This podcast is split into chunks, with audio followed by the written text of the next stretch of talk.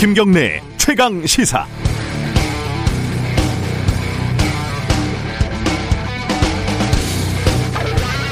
트럼프 백악관의 대변인이라는 사람이 기자회견에서 이번 선거가 불법이었다 이런 취지의 발언을 하자마자 폭스뉴스가 생중계를 중단해 버렸습니다. 워워워 이 앵커가 중계를 끊으면서 한 말입니다. 그 다음 말은 뭐 잘 안 들렸습니다. 영어라서 텍스트 기사로 나중에 보니까 증거를 제시하면 방송을 내겠다 이런 취지의 말을 했더군요. 친 트럼프, 친 공화당 이렇게 평가를 받는 폭스 뉴스니까 아마 더 큰 화제가 됐겠지만 이미 며칠 전 ABC, CBS, NBC 이런 큰 방송사들이 부정선거를 주장하는 트럼프 기자회견을 아예 끊어버린 전례가 있었죠. 아무리 끈떨어진 레임덕 대통령이라도 명색이 대통령인데 우리나라에서는 정말 상상하기 힘든 일이죠. 그런데 대통령이라서 꼭 그런 것도 아닌 것 같습니다. 예를 들어서 4월 총선 뒤에 민경욱 씨가 주장했던 황당무계한 개표 조작 음모론 우리 언론들 얼마나 많이 보도했는지 기억을 하시죠. 조금 더 거슬러 올라가면 2017년 김어준 씨가 설파한 또 다른 개표 조작 음모론 상당수 언론들이 열심히 받아 쓰고, 쓰기도 했습니다. 이게 트럼프의 주장하고 좀 본질적으로 이렇게 다르지는 않습니다.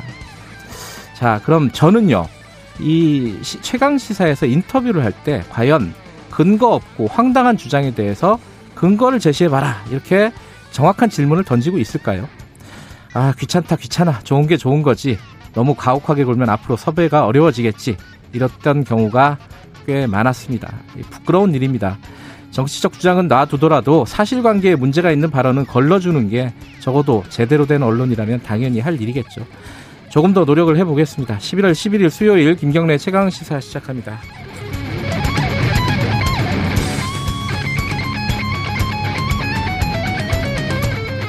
네, 김경래 최강 시사는 유튜브 라이브 열려 있습니다. 실시간 방송 보실 수 있고요. 샵 9730 짧은 건 50원, 긴 문자는 100원입니다. 문자 기다리고요. 스마트폰 콩 이용하셔도 좋습니다. 오늘은 특활비 얘기를 좀 많이 하겠네요. 어, 1부에서는 더불어민주당 백혜련 의원, 2부에서는 국민의힘 주호영 원내대표 예정돼 있습니다.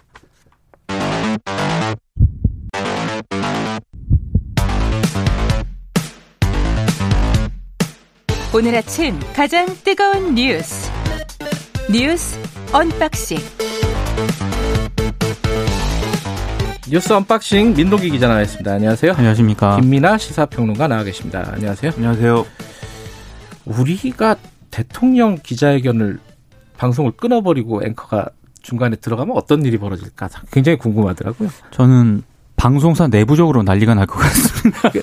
앵커가 폭스뉴스 같은 경우에 앵커가 부사장이었더라고요. 그래서 네. 뭐 약간 권력이 있는 앵커라서 그랬나? 근데 ABC, MBC, CBS도 한 걸 보면 또 그런 문화는 아닌 것 같기도 하고. 근데 미국은 또 유구한 또 민영 언론의 전통이 있지 않습니까? 네. 우리는 또 공영 방송이고 해서 네. 과연 그 정치적 파장이라는 게 미국과 같은 형태일 것이냐, 우린 또 다른 형태일 것이라서 여러모로 뭐 미국 같지는 않겠죠 우리가. 앞으로 그러면 김경래 기자가 워워워 하는 그런 경우도 생깁니까? 아 저는 한번 어, 인터뷰 하는 사람이 끊은 적이 있어요. 아, 저 그렇죠. 제 질문이 짜증 난다고 다 끊어버리는 그런 경우는 있었죠. 아, 오늘 첫 소식 백신 얘기는 어제 좀 많이 했었는데 그 뒤에 지금 백신에 대해서 우리 우리 방역 당국의 입장이 좀 나온 게 있어요. 그죠? 어떻게 하겠다는 거죠, 우리는? 어제 이제 방역 당국의 브리핑 등등을 예. 이제 보면은 일단은 어 우리 그럼 우리는 백신을 언제부터 맞을 수 있는 거냐라는 예. 점에 대해서 내년 2분기 이후에나 확보가 돼서 그다음에 접종이 진행될 거다 이렇게 얘기를 했거든요. 내년 2분기 이후면 한 가을쯤 되는 거 아니에요? 그렇죠. 그러니까 어. 뭐 내년 상반기에도 사실은 우리가 접종을 받는 것은 어렵다. 음, 많이 남았다. 일단 기본적으로. 그렇죠. 예. 이렇게 얘기를 했기 때문에 이 백신이 나왔다라는 것 때문에 우리가 방역에 소홀해질 수가 있어서 그 대목에서 오히려 우려를 하고 있고 음. 그렇기 때문에 백신이 나왔더라도 손을 씻고 마스크를 잘 써라 이렇게 음. 얘기를 하고 있습니다. 근데 중요한 거는 지금 이게 화이자가 그 끝까지 백신을 어 만들 수 있느냐 없느냐는 뭐 지켜봐야 될 일이지만은 어쨌든 확보를 하려는 준비는 해야 되잖아요. 이 확보는 어떤 식으로 지금 진행이 되고 있습니까?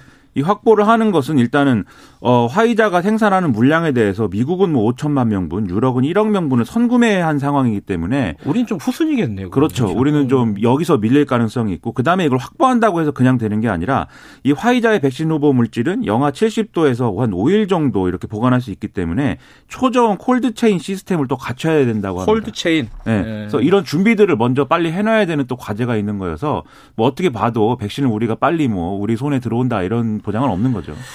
아, 그러니까 백신을 확보하려는 준비를 본격적으로 하고 있겠지만은 네. 방역 당국이 조금 더 뭐랄까 어, 바쁘게 좀 시작을 해야 될 것 같다라는 생각이 들고 근데 트럼프 대통령은 백신이 미 먼저 나왔는데 지금 늦게 발표했다 뭐 이러고 있는 거죠? 아, 그 늦게 발표했다라고 이제 약간 음. 음모론 비슷하게 주장을 하고 있는데 화이자 쪽에서는 마치 그 트럼프 행정부가 자신들에게 엄청나게 지원을 해준 것처럼 얘기를 하고 있잖아요. 그러니까 자기 사실 자기가 다 했다는 근데 화이자 쪽에서는 했죠, 전혀 지원 안 받았다. 우리가 다 한 것이다. 이렇게 반박을 음. 하고 있기 때문에 약간 그건 음모론인 것 같습니다. 그러니까 트럼프 대통령이 계속 대선 전에 계속 주장을 했거든요. 백신이 곧 나온다. 대선 전에 나온다 특히. 네. 네. 우리 트럼프 행정부가 모든 걸 하여튼 잘할 수 있도록 다 도와주고 모든 지원을 했기 때문에 곧 나온다 이렇게 주장을 했지만 결국은 안 나왔고 그게 이제 선거 끝난 다음에 나 온다 보니까 그 얘기를 이제 뭔가 맞춰 가려니까는 뭐 이런 주장을 또 하는 거죠. 뭐 어찌됐든 뭐 빛이 보인다 이렇게 저 멀리 있는데 이게 그 터널 저 멀리 빛이 쪼만하게 보이긴 하는데 아직 거기가 가려면 멀었다. 이런 과제가 거죠? 있죠. 네. 네. 어, 국내 얘기 좀 해보죠. 그 중대재해기업 처벌법 이게 사실 어 굉장히 오래 전부터 몇 년 전부터 국회에서 논의가 됐던 부분입니다. 산재가 발생할 경우에 사업주라든가 어 그리고 뭐 저기 뭐, 뭐 뭐죠 징 징벌적 손해배상 징벌적 손해배상 네, 이런 것들을 도입을 하자 이런 취지인 것 같은데 이게 갑자기 어 힘을 좀 받고 있어요. 그러니까 이 법안 자체가요 정의당이 네. 이제 제출을 한 건데요. 네. 이 관련 법안이 3년 동안 국회에 계류가 돼 예. 있었거든요. 예. 근데 지금 국민의힘이 어제 여의도 연구원, 그러니까 싱크탱크죠. 네.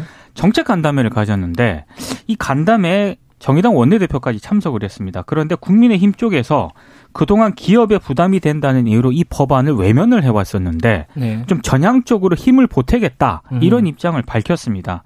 그러니까 지금 방금 말씀하신 것처럼 이 중대재해 기업 처벌 법안은 산업 현장에서 노동자에게 발생하는 중대재해가 개인에 의한 그런 실수가 아니라 위험을 예방하지 않은 기업 범죄라는 점을 강조를 하고 있는데 네. 아, 국민의힘이 전향적인 자세를 보이고 있기 때문에 21대 국회에서 통과 가능성까지도 지금 일부 언론들이 보도를 하고 있는 상황입니다. 어, 지금 민주당 입장은 뭐예요 여기에서? 사실 민주당은 조금 유보적인 입장이에요. 그러니까 예. 어, 산업안전법으로 이제 약간 방향을 틀었거든요. 아, 그러니까 중대재해 기업처벌법 예. 제정 대신에 산업안전보건법 개정으로 방향을 수정을 했는데, 그러니까 중대재해 기업 처벌법 같은 경우에는 형사처벌에 무게 중심이 두고 있는 반면에 산업안전보건법은 행정제재 쪽에 무게 중심이 음. 두어 있습니다. 그러니까 민주당 같은 경우에는 재개 반발도 좀 고려를 했던 것 같고요. 그리고 공무원 처벌 조항이 있습니다. 정의당이 네. 제출한 법안에는 이것에 대한 어떤 그런 부담 같은 게 있기 때문에 행정 제재로도 이 목적은 충분히 달성할 수 있다. 이제 이게 민주당의 주장입니다. 근데 뭐 민주당 내 박주민 의원 같은 경우에는 어, 중대재해기업 처벌법 별도 법안을 지금 예, 그런 것들을 추진하고 있는 하고 거고. 있죠. 거기도 아마 논의가 필요할 것 같고. 근데 그 국민의힘이 갑자기 이 카드를 또 들고 나온 거는 정치적으로는 어떻게 보십니까? 일단 국민의힘 쪽에서 하는 이제 얘기는 김종인 비대위원장의 의도에 대해서 하는 얘기는 지금 재보선을 치러야 되는 상황이기 때문에 예. 최대한 어떤 중도층에 이제 좀 어, 어필하기 위한 그런 뭐 행보다 이렇게 설명을 하고 있는 것 같습니다. 뭐 중도층이 법안을 꼭 원한다 이런 내용보다는 우리가 이렇게까지도 할 수 있다. 네. 우리가 그만큼 이제 뭔가 변화하려고 한다 이 점을 보여주기 위한 거라는데 여기다 또 김종인 위원장의 개인 성향도 뭐 작용하는 게 있겠죠. 이분 계속해서 그 독일식 어떤 그 합의주의 이런 것들을 주장을 해왔기 때문에 네. 그런 차원에서 이제 주장을 하는 것도 있고 더불어서 만약에 이렇게 정의당하고 정의당의 안까지 받아주면서 이렇게 좀 국민의힘이 뭔가 변화하려고 했지만 실제 법안 통과가 안 됐다라고 한다면 그런 결과라고 한다면 결국 그것은 더불어민주당이 동의하지 않아서 아니겠습니까? 으흠. 이런 상황이 되면 뭐 더불어민주당이 동의하지 않아서 뭐 법이 무산됐네요 이렇게 하고 넘어갈 수가 있기 때문에 사실은 뭐 그러면 뭐 어 여러 결과가 나와도 뭐 어떤 결과가 나와도 뭐 득이 되지 않겠느냐 이런 계산까지 있는 거 아닐까 라고들 얘기를 하고 있습니다. 그 근데 국민의힘에서 정의당 법안을 그대로 통과시키겠다 이건 또 아닌 것 같아요. 그러니까 국민의힘 내부에서도 이견이 있고요. 그렇겠죠. 더불어민주당 음. 내부에서도 이견이 있는데 일단 국민의힘 내부에서는 주호영 원내대표도 기본적으로는 찬성한다고 입장을 밝혔는데 정의당이 내놓은 법안을 통째로 받을 것인지 아니면 일부 조정을 할 것인지는 음. 상임위에서 논의를 해봐야 된다 이렇게 얘기를 했거든요. 예. 또뭐 동아일보 등을 보면은 또 국민의힘 내부에서는 또 강력 반발 움직임도 있다 이런 그래. 보도도 있기 때문에 이것도 백신이랑 좀 비슷하네요. 저 멀리 이게 빛이 보이는데 거기까지 가려면 아직 좀 멀었다 뭐 이런 느낌도 있고 내일 모레가 어 내일이군요. 전태일 아 내일 모레구나. 11월 13일입니다. 예, 예 전태일 열사 어, 분신했던 날인데 뭐 이 논의가 하루에도 몇 명씩 죽어 나가고 있으니까요 지금 그렇죠, 그렇죠? 노동자들이 네. 빨리 좀 진행이 어떤 방식으로 좀 됐으면 좋겠습니다. 어, 외교 소식 하나 좀 알아보죠. 박지원 국정원장이 일본에 갔어요. 일본에 왜 간 겁니까 근데? 일본에를 뭐 갈 때는 일본 네. 사람들을 많이 만나러 갔겠죠. 그게 당연하죠. 그렇죠. 그렇게 이제 생각을 했는데 네. 이제 스가 요시히데 총리를 만나는 걸 목적으로 간지까지는 뭐 잘 몰랐습니다. 근데 아, 뭐 총리를 만났다? 그렇습니다. 네. 만났다고 합니다. 어제 이제 오후 3시 40분부터 총리 관저에서 25분간 면담을 했는데 네. 일단 핵심적인 어떤 오간 얘기의 내용은 네. 내년 7월 달에 도쿄 올림픽을 계기로 해서 한일 간 현안인 이제 강제징용이 문제, 네. 한결 문제, 그리고 어 일본이 원하는 북한의 어떤 일본인 납치 문제 논의를 포함해서 이제 대북 관계 관련된 어떤 협력, 그리고 아 북핵이라든지 이런 동북아 안보 현안을 일괄 이제 이 자리에서 타결하는 것까지 가자 이런 취지의 얘기를 했다라고 지금 뭐어 해석이 나오고 있습니다. 근데 그 일본 그 스가 총리랑 만났는데 그 징용 문제에 관련해 가지고 일본의 입장은 뭐 원래 했던 얘기 그대로 나오더라고요, 그죠? 그러니까 견해차는 못 좁힌 것 같아요. 예. 그러니까 한겨레 같은 경우도 오늘 보도를 한 걸 보니까 스가 총리가 한국 정부가 연내 개최를 목표로 한 한중일 정상회의 있지 않습니까? 예. 여기 참가 조건으로 일본 기업 자산의 현금화 문제에 대해서 우리 정부의 결단을 촉구했을 것이다. 뭐 이렇게 지금 전망하는 그 기사를 내놓았던데. 네. 실제 가토 관방 장관 같은 경우에도 기자들이 물었거든요. 그러니까 일본 정부가 한 단계 높은 레벨에서 한국과 대화할 의사가 있느냐 이렇게 네. 물으니까 만약에 현금화가 되면은 심각한 상황에 빠지게 되니까 이걸 피해야 한다는 것을 거듭 말할 필요가 있다. 그러니까 한국 정부가 조금 바뀌어야 된다. 음. 한국 정부 먼저 태도 변화가 있어야 된다라는 취지로 얘기를 했기 때문에 쉽지는 않을 것 같습니다. 예. 이게 좀 사법부에서 판단한 일이라서 그렇죠. 우리도 예. 참 말을 하기가 좀 어려운 부분이 있는 거고 아, 이거 그래도 어쨌든 만났다는 게 일단 중요한 거 아니겠습니까? 지금까지 뭐 그런 경우가 없었으니까. 그렇죠. 그 뭐 보도를 보면은 물 밑에서는 사실 우리가 음. 비공식적으로 뭐 타전한 안도 있고 예. 또 일본도 계속해서 이제 뭐 겉으로는 이제 원칙적 자기들의 어떤 원칙적인 얘기를 하고 있지만 밑으로는 또 이 정도까지는 뭐 얘기를 해볼 수 있다는 어떤 선이라든가 이런 거는 좀 얘기를 하고 있는 그런 상황으로 보여지고요. 그래서 예. 얘기가 나오는 게 과거에 이제 저기가 있던 문희상 안이라고 하는 거 있지 않습니까? 예. 한일 간에 이제 기업들이, 기업들이. 자발적으로 예. 이제 기금을 모아 모아서 예. 배상하는 방안. 이걸 이제 법적 책임은 뭐 법적 책임을 그래서 이것을 면제해 주는 것 아니냐라는 반론이 있기도 하지만 네. 뭐 이런 안이 얘기가 된다든지 아니면 법적 책임의 문제는 일본 기업이 이행을 하지만 이 배상금과 관련해서는 뭐 우리 우리 쪽에서 모아서 뭐 보존을 해 준다는 방안이랄지 뭐 이런 것도 얘기가 됐다라는 보도는 나왔는데 네. 어쨌든 그것도 이제 뭐 당연히 우리로서는 뭐 다 받아들일 수는 없는 내용이겠죠. 우리 뭐 시민사회라든가 이런 입장에서는 예. 어쨌든 이런 형식의 여러 가지 절충안들이 오간 건 사실인데 문제는 이런 협의들이 진행이 될 때 그러면 일본에서 스가 총리가 이거를 그럼 실제로 뭐 하고 싶다고 해서 일본 정치권이 이걸 또 수용할 수 있는 거냐 이건 또 별개의 문제인 게 최근에 아베 신조 총리가 전 총리가 갑자기 건강해졌습니다. 네, 그래서 막 돌아다니면서 야스쿠니 신사를 자꾸 가는데 네. 그 이유는 스가 총리가 이 사람들이 기대한 것만큼 그렇게까지 극우적이지 않기 때문에 불안해서다라는 얘기가 또 있는 음. 거거든요. 그러니까 이런 움직임도 또 있기 때문에 갈 길이 여전히 이것도 먼 아, 것은 또 사실 또 백신인가요? 그렇죠. 근데 조선일보 오늘 보도를 보니까 네. 박지원 원장이 스가 총리한테 내년 7월에 도쿄올림픽 열리잖아요. 네. 이때 남북, 미일 네 나라 정상이 만나서 북핵 문제라든가 예. 일본인 납치 문제 해법을 논의하자 이런 문재인 대통령이 제안을 설명을 했다. 음. 이 보도가 있긴 하던데 이 보도를 얼마나 신뢰할 수 있을지, 는 모르겠습니다만 아마 지금 김이나 평론가가 얘기한 이게 한일 문제가 아니라 예, 미국과 일본까지 포함 미국과 미국까지 포함하는 이런 문제까지 지금 고려를 네. 하는 것 같아요. 그렇죠. 그 보니까. 그 부분에서 조 바이든 행정부가 한미일 동맹 그렇죠. 강화 이런 걸 밀어붙일 때 밀어붙이고 있습니다. 일본한테 이런 문제는 좀 일단 해결하고 넘어가자 역사 문제는 네. 이렇게 접근할 가능성도 있고 해서 상당히 이게 나중에 되면은 좀 복잡해지는 얘기가 될 것 같습니다. 그 특활비 얘기는 나중에 지금 정치인들하고 하면 될 것 같고 공수처장 후보가 지금 11명이 추천이 된 거잖아요. 근데 한 명이 벌써 나갔어요? 누가 나갔죠, 지금? 그 국민의힘이 추천한 손기호 변호사인데요. 어제 갑자기 사퇴를 했습니다. 왜 나갔어요, 이분은? 그러니까 언론 보도를 정리를 해보면 네. 후보 명단 공개, 그리고 너무 지금 공수처장 후보에 관심이 집중이 된다 보니까 아마 검증에 시달려가지고 이것도 쉽지는 않을 거예요. 그러니까 이렇게 네. 공개적으로 검증을 할 줄은 본인이 예상을 못했던 것 같아요. 그래요? 그래서 이런 거에 부담을 느껴서 사퇴를 했다 이런 보도가 예상을 못할 수가 있나? 좀 이상하게 합니다. 예. 그리고 지금 이제 약간 논란이 되고 있는 분들이 좀 있는데 여당 쪽에는 보니까 전종민 변호사가 최강욱 열린민주당 대표의 변호인을 했다?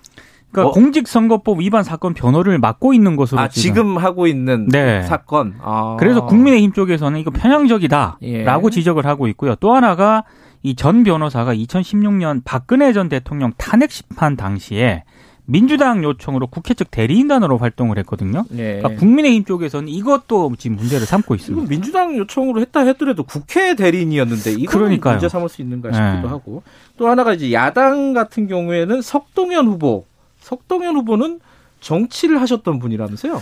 그렇죠. 이 검찰을 과거에 기억나실지 모르겠는데 무슨 검찰에서 논란이 있을 때 네. 그걸 이제 책임지고 동부지검장을 그만둔 이제 인물인데 네. 그, 그 이후에 이제 국민의힘의 전신이 되는 새누리당의 법률지원단 부단장을 맡은 경력이 있고 네. 뭐 여기까지면은 뭐 그럴 수 있다고 싶지만 자유한국당 부산광역시당의 해운대 갑 당협위원장을 지낸 이력도 있고 예. 지난 21대 총선에서는 아예 미래통합당의 공천을 받기 위해서 당내 경선에 나섰다가 탈락한 이력도 아. 있거든요. 그러니까 뭐 이 정도 되면 사실 정치인이죠. 정치인이죠. 그러니까 음. 야당이 정치적 중립성을 공수처에 요구해야 된다 이렇게 주장을 하면서 자기 당의 정치인을 또 이렇게 후보 추천을 했다 뭐 이런 얘기가 음. 될수 있는 거여서 논란이 지금 큽니다. 그 석동현 후보 같은 경우는 또 공수처는 괴물이다. 아까 괴물의 수작이 되려고 하는 것인가 이것은 네. 좀 어렵습니다 이거 갖지 못할 것이면 파괴시켜 버리겠다 뭐 이런 얘기인 것 같습니다. 아니 그 괴물이 되지 않게끔 하겠다 이게 이제 석도현 후보의 얘기죠 그렇죠. 얘기는. 네. 근데 그렇습니다. 페이스북엔 그렇게 써 있는데 방금 말씀드린 건 시사 평론가의 해석이었습니다. 오늘 오프닝에서 굉장히 팩트 얘기를 하셔 가지고 긴장이 되네요. 제가 팩트를 왜곡한 게 아니라 이렇게 오, 오, 여기까지 하겠습니다. 네, 해석이었습니다. 자, 민동기 기자 김민아 시사 평론가였습니다. 고맙습니다. 고맙습니다. 고맙습니다. 지금 시각은 7시 37분입니다. 최강 시사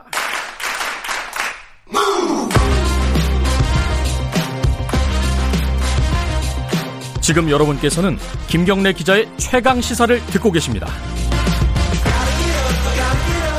네, 검찰 얘기 여전히 시끄럽죠. 이제 뭐 특활비가 논란이 되고 있고 윤석열 총장 거치 문제 여당 쪽에서 계속 주장을 하고 있습니다. 뭐 공수처 얘기도 있고요.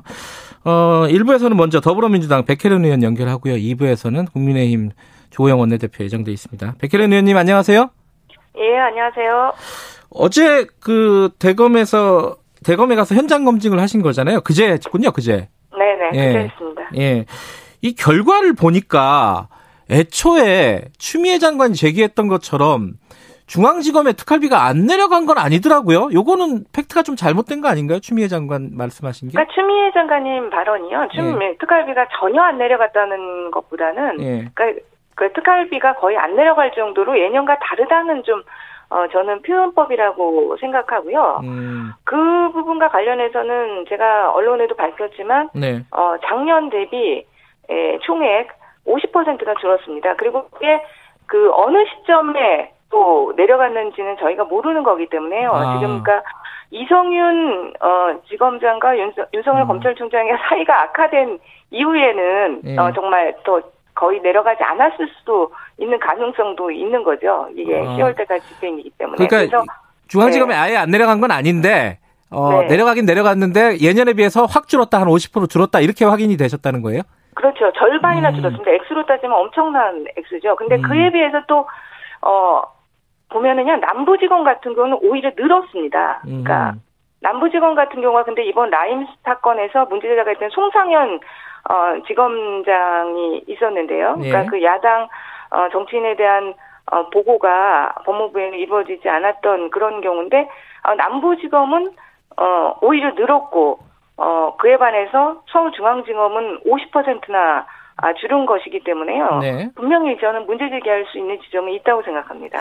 그리고 또, 또 하나가 지금 보니까 지금 이제 상대적으로는 줄었다고 하지만 여전히 중앙지검은 동서남북지검 뭐다 합해봤자 중앙지검만도 못하다. 뭐 이런 얘기도 있더라고요. 이건 어떻게 봐야 돼요, 그러면? 아니, 그거는 아니고요. 합계로 예. 한다면 저는 훨씬 더 많을 거라고 생각해요. 그럼에도 음. 불구하고 이거는 이제 검사 숫자와 수사량과 어떻게 보면 비례하는 문제거든요. 그렇겠죠. 예. 네네. 그런데 서울중앙지검이 전체 검사들의 10% 이상을 점하고 있습니다. 기본적으로. 예. 어, 그렇기 때문에 그 액수는 당연히 다른 어, 직업이나 아, 이런 곳과 비교할 바가 안 되고요. 당연히 네. 많아 많을 수밖에 없는 음. 구조입니다. 그거. 근데 애초에 여당에서 문제 제기했던 부분 중에 또 하나가 윤석열 총장의 뭐 대선 자금 뭐 이런 식으로 쓰이는 거 아니냐 이런 의혹 제기도 있었잖아요. 그 부분은 어떻게 확인이 되셨어요? 어, 그 부분은 확인할 수 없었고요. 그것도 예. 이제 표현에 저는 문제라고 보는데 직접적으로 예. 쓰이는 게 아니라 아까 말한 것처럼 자, 어, 검찰총장의 구미에 맞는 수사를 하는 팀에는 더 음. 어, 많이 배정을 하고 네. 어, 그렇지 않은 팀에는 덜 배정하고 그런 것들이 에, 나중에는 그런 부분과 연결될 수 있다는 취지라고 음. 생각합니다. 그러니까 네. 근데 이제 이 그 특활비 집행과 관련해서도 문제 제기를 좀 하고 싶은 게 예. 이제 이렇게 배정을 할 때 보면 이제 기본적으로 일선청, 대검 부서, 수시 집행 이렇게 나뉩니다. 예. 그게 이제 근데 그 특활비는 사실 계속 줄었습니다. 여태까지 보면은요. 예. 매년 이제 줄었는데 어 이 그 일선 청과 대검 부서에 가는 것은 어 계속해서 이제 뭐 10억 단 이상씩 줄고 있는데 반해서 네. 수시로 주는 집행부는 전혀 거의 줄지를 않고 있습니다. 그러니까 음. 특활비의 대부분을 더 오히려 이렇게 수시로 집행하는 부분이 많다는 거죠. 근데 이 수시 집행이야말로 그야말로 검찰 조정의 에, 그 맘대로 할 수 있는 부분이거든요. 예. 그러니까 그러니까 그런 음. 부분에서는 어, 굉장히 운용에 있어서는 문제가 있다고 생각합니다. 그래서 그 부분 지적을 했는데요. 그러니까 조금이라도 어떤 기준을 세워놓는다면, 음. 어, 자의적인 집행이 줄어들 수 있지만 특활비 대부분을 이렇게 수시 집행으로 하게 된다면, 어, 그야말로 어떤 기준도 없이, 어, 검찰총장의 판단에 따라서 집행되는 그런 문제가 분명히 있다고 봅니다. 그래서 법무부가 이 그 배분권을 그 검찰에 주지 않고 어, 자체적으로 좀 정리를 해보겠다 이런 취지의 그 내용을 법사위에다가 올렸잖아요. 아니 법사위에 올린 건 아니고요. 예. 어, 지금 이제 검찰국 쪽에 그 부분을 검토해 보라고 검토해 보라. 어, 네, 예, 그렇게 지시한 근데 그렇게 되면은 네. 수사를 통제하게 되는 거 아니냐 결국은 이 특활비 배분을 통제를 하게 되면 법무부가 이 야당 주장에 대해서는 어떻게 보십니까? 어, 근데 특활비 어째 기본적으로 검찰일 예산이라는 건 없는 것이거든요. 예. 검찰 예산은 어, 독립적이지 않고 법무부에 에, 예속되어 있는 것이기 때문에 법무부 배정에 따라서 집행되는 것이 기본적으로는 음. 어, 맞는 것이고요. 네. 어, 이것이 무슨 어, 그 추미애 장관의 그 지시는 오히려 좀 어, 그 자의적으로 집행되는 구조를 바꾸는 좀 구조적인 그 수사 팀이나 검사의 숫자에 맞춰서 네. 어, 기본적으로 어, 내려보는 것을 염두에 둔 그런 부분이 아닌가 싶습니다. 그래서 네. 그것이 어떤 수사에 대한 통제라든지 그런 부분으로 연결되지는 않을 것이라고 생각합니다. 그리고 또 특활비 하나만 더 여쭤보면은 이 검찰국에서 이제 그, 그 법무부 검찰국에서 검찰의 특활비를 액수는 좀 차이가 있는데 대략 뭐 한 10억 정도, 5억에서 10억 사이를 가져다 썼다. 이게 뭐 관행입니까? 아니면 이게 잘못된 겁니까? 어떻게 봐야 돼요, 이거는? 아, 그동안의 관행이겠죠. 근데, 어, 그 부분은 이제 특활비 전체를 바라보는 저는 시각과 아, 관련이 있다고 보고요. 또 예. 이것을, 어, 야당이 너무 이게, 그 추미애 장관과 검찰국에 배정된 특활비를 추미애 장관이 쓴 거 아니냐 음. 이런 의심에서 사실 비롯된 지적입니다. 근데 아, 두 개가 아, 사실 별개의 문제고요. 예. 어쨌든 간에 그동안에 이 특활비의 배정 권한 자체가 법무부에 있습니다. 그렇기 예. 때문에 법무부가 특활비를 어떤 식으로 했던지 그것은 문제 제기를 하기는 좀 어려운 부분이라고 생각하고요. 근데 그럼에도 불구하고 이제 특활비가 그동안 꼭 수사나 정보 예. 파트만이 아니라 다양한 곳으로 쓰였습니다. 그러니까 예. 특활비 전체의 문제점이죠. 예. 그 부분에 대해서 우리 국회가 기본적으로 어떻게 개선할 것인가 음. 그것은 고민할 필요는 있다고 생각합니다. 그 요번에 이 문제 나온 김에 청와대까지 해서 전 부처의 특활비를 한번 좀 정리해 보자. 이게 이제 야당이 제안한 거잖아요. 요거는 그럼 동의하시는 겁니까? 어, 그런데요. 지금 네. 사실 그 문제가 국회에서 그동안 계속적으로 사실 문제제기 됐지 않습니까? 그래서 네. 결국 문재인 정부 들어와서 특활비의 40%가 줄었습니다. 사실 네. 그때 어느 정도 어, 국회에서 저는 논의가 있었다고 봅니다. 그러니까 네. 남길 부분과 아, 줄일 부분, 아, 그리고 어, 예, 없앨 부분, 요것들을 네. 어느 정도 합의를 본 거죠. 그래서 국회 같은 경우도 예전에 굉장히 상당히 많은 특활비를 쓰고 있었지만, 네. 아, 그것이 이제 국회 같은 경우는 수사나 어, 직접적으로 보안이 유지되는 부분이 별로 많지 않다. 그래서 거의 대부분을 어, 삭감을 했었고요. 그때 네. 당시에 이제 합의된 것이 수사 파트와 예교, 안보 파트 이 부분에는 그것을 남기는 것이 맞다. 음. 어, 이런 부분이었거든요. 그래서 어, 그 정도의 수준에서 합의가 이루어졌는데 이루어졌는데 이번에 또 그 부분까지도 또 한번 들여다볼 수 있다면 네. 뭐 논의는 해볼 수 있다고 생각합니다. 음, 논의는 해볼 수 있다. 예. 네. 근데 지금 윤석열 총장이요, 어, 최근에 여기저기 뭐 강연 다니면서 뭐 여러 가지 말을 합니다. 뭐 국민의 검찰이 돼야 된다. 뭐 권력 살아있는 권력을 수사해야 된다. 뭐 이런 식의 얘기를 하면서 강연을 하고 다니는데 이게 저는 보니까 예전에도 했는데 이게 몰랐던 건지 요번에 보도가 많이 돼서 아는 건지 아니면 요번 지금 윤석열 총장의 이 행보가 되게 좀 이례적인 것인지 어떻게 보십니까 지금 행보를? 지금 두 가지 측면이 다 있는 것 같습니다. 그러니까 음. 언론 같은 경우도 어, 윤석열 총장이 네. 뭔가를 할 때마다 굉장히 그것을 그렇죠 한마디 어, 한마디가 다 뉴스가 되죠. 네, 예. 기사화시키고 예. 또 어떤 대결 구도를 만들고 있기 때문에 네. 어, 그런 측면이 분명히 있고요. 근데 윤 음, 윤석열 총장도 상황이 이렇다고 한다면 진짜 어, 검찰총장으로서의 음. 에, 그 이치를 분명히 생각해야 된다고 생각합니다. 한마디 네. 한마디 언행에 주의하고 좀 자중할 필요가 있지 않나 음. 아, 이렇게 보입니다. 그 김태래 원내대표가 그랬잖아요. 이게 전국을 유세하듯이 정치적 메시지를 홍보하는 행태다. 여기 여기에 동의하십니까, 백혜련 의원께서는? 그러니까 사실은요. 이번에 물론 네. 이제 그 어, 진천의 그 최상 검사들 강연 일정이 뭐 언제 예정된 것인지는 음. 모르겠지만 어, 사실은 어, 대검에 저희가 특활비 검증을 나가지 않았습니까? 예. 사실 국회의원들 법사위가 전체가 사실 가서 음. 검증을 하는 건데 어, 기본적인 관례에 따른다면 사실 검찰총장이 나와서 어, 인사라도 어, 해야 되는 게 사실은 맞습니다. 예. 그런데 정해진 일정을 어, 어, 핑계로 이제 어떻게 보면 이제 그렇게 안 하신 건데요. 예. 그런 것들을 본다면 이제 이런 것들도 그 행보가 어, 문제 제기를 할 수 있는 부분들은 분명히 있지 않나 네. 이렇게 생각됩니다. 지금 민주당 내에서는 일부 의원들이 이제 뭐 자진 사퇴라든가 뭐 거취를 결정해라 이런 식으로 얘기를 하고 있는데 윤 총장에 대해서 이 당론으로 결정된 건 아니잖아요. 뭐 당 차원에서 입장이 정리된 것도 아니잖아요. 네. 지금 좀 뭔가 좀 정리를 해야 되는 시점이 아닌가요? 어떻게 보세요?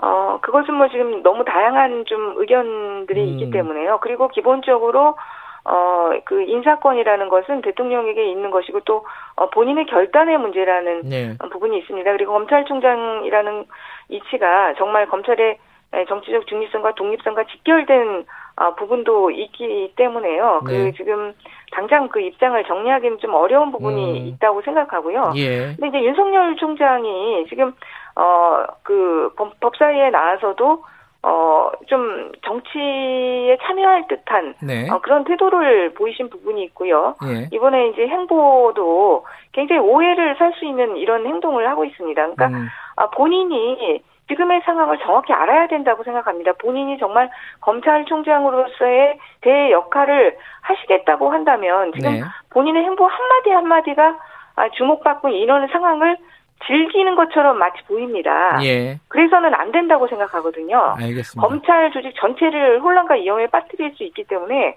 이 부분에 대해서는 분명히 자중하셔야 된다고 봅니다.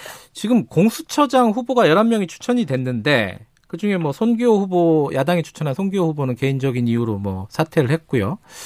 근데 야당 추천 뭐 여당의 여당 추천 의원에 대해서는 후보에 대해서는 우리 다 2부에서 뭐 여쭤볼 거고 백혜린 의원께서는 야당이 추천한 인사들에 대해서 좀 평가해 주시죠.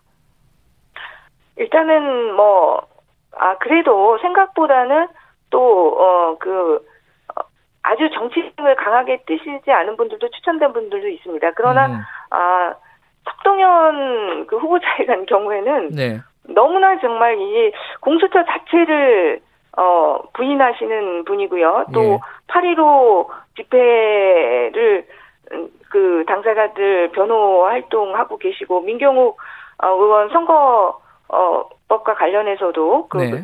개표 부정 사건인가요? 그것도 네. 변론을 하고 계시고 공수처장으로서 지금 정치적 중립성과 독립성을 전혀 지킬 수 없는 활동들을 하고 계십니다. 예. 아, 그래서 그런 부분들에 대해서는 굉장히 아, 좀 유감스럽다는 음. 말씀을 어, 드리고 싶고요. 예. 어쨌든 초대 공수처장의 자리라는 게 어, 공수처의 방향과 성격 상징을 결정할 수 있기 때문에 예. 좀 정치권에 휘둘리지 않는 좀 뚝심도 가지고 중립적인 임무를 어, 하셨으면 좋지 않았을까 이런 생각이 음, 듭니다. 여당이 추천한 뭐 전정민 변호사 같은 경우에는 어, 네. 우리 최강욱 그 열린민주당 대표 변론을 맡았 던 맡고 있다. 뭐 이런 제, 문제 제기가 있었어요. 그래서 정치적으로 좀 편향돼 있는 거 아니냐? 이거 어떻게 보십니까?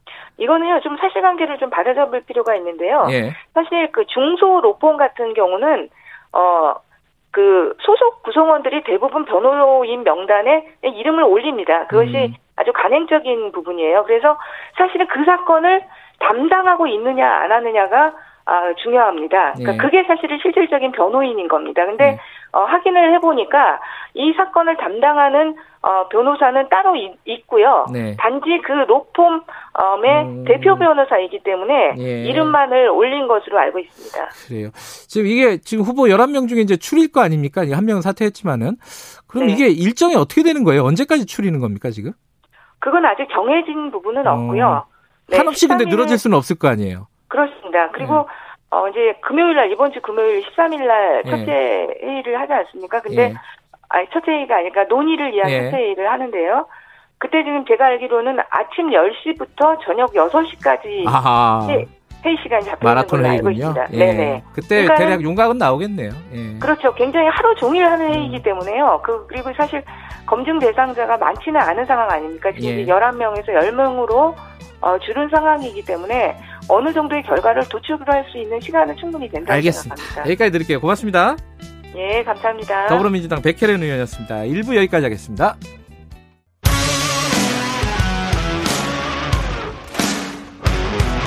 탐사보도 전문 기자 김경래 최강 시사.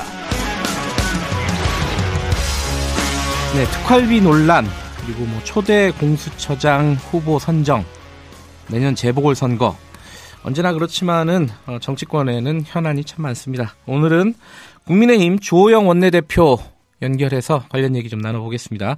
원내대표님 안녕하세요. 예, 안녕하십니까. 주호영입니다. 네, 특활비 논란, 추미애, 윤석열 이 갈등의 연장선에서 시작이 된 거였는데 관련해서 어, 조호영 원내대표께서 추 장관한테 광인 전략을 쓰고 있다 이렇게 말씀하셨어요. 광인 전략 이게 어떤 뜻으로 말씀하신 거예요, 이게?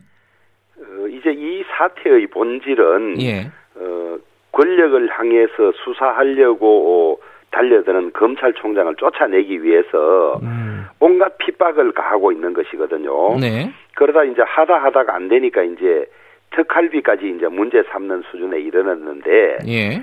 에, 사실은 어, 법무부는 특활비를 어, 외국인 정책 본부밖에 쓸 수 없도록 돼 있습니다. 네. 그런데 우리가 알기로 어, 법무부 장관도 특활비를 많이 쓰고 있는 걸로 알고 있어요. 예. 다만 어, 법무부 장관 몫의 특활비가 없으니까 딴 데서 갖다 쓰겠죠. 음. 어, 그러면서 훨씬 자기가 위법이 많은데도 어, 이걸 특활비를 문제 삼아서 어, 결국 자기 발등을 찍는 이런 일을 만들었어요. 네. 그래서 제가 추 장관이 도대체 매사에 왜 이럴까 음. 고민을 하고 주위에 상의를 하다 보니 이제 그 국제 정치학의 협상론 중에 예. 광인 전략이라는 게 있답니다. 아 이게 비속어가 아니라 그 협상 전략을 얘기하는 거군요. 공식 예. 학술 용어입니다. 이게 아, 광인 전략이. 예, 예. 나는 어떻게 망가질 각오가 다 돼 있더라도 너만은 어, 떻게 하겠다. 음흠. 그러니까 말하자면 나와 싸울 생각을 하지 마라. 네. 나는 내가 무너지고 망가지더라도 너만은 반드시 어떻게 하겠다. 이런 것을 광인 전략이라고 하거든요. 예.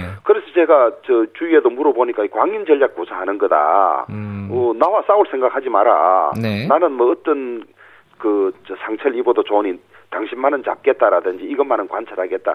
이거라는 거예요. 전문가들이. 예. 그래서 제가 저도 보니까 앞뒤가 이해가 안 돼서 자기가 문제 제기하고 지금 어, 더 나오겠습니다만은 어, 법무부 검찰국에 10억 정도의 특활비를 편법으로 쓰고 있다는 것이 지금 음, 저 주장이 나오고 있거든요. 네. 그러면 자기가 주장하고 자기가 이거 책임을 다져야 될 일이 생기고 더구나 지금 어, 어제 그제 그 법사위원들 법무부 그 검정에서 네. 자기는 쓰지 않았다고 그랬어요. 예. 그러면 그 이전의 이 그 조국 장관이나 그다음에 박상기 장관은 썼다는 이야기인지 이런 것들이 문제되면 자기가 문제 제기해서 지금 이 정부 안에 있는 모든 특활비가 다 문제될 수가 있거든요. 네.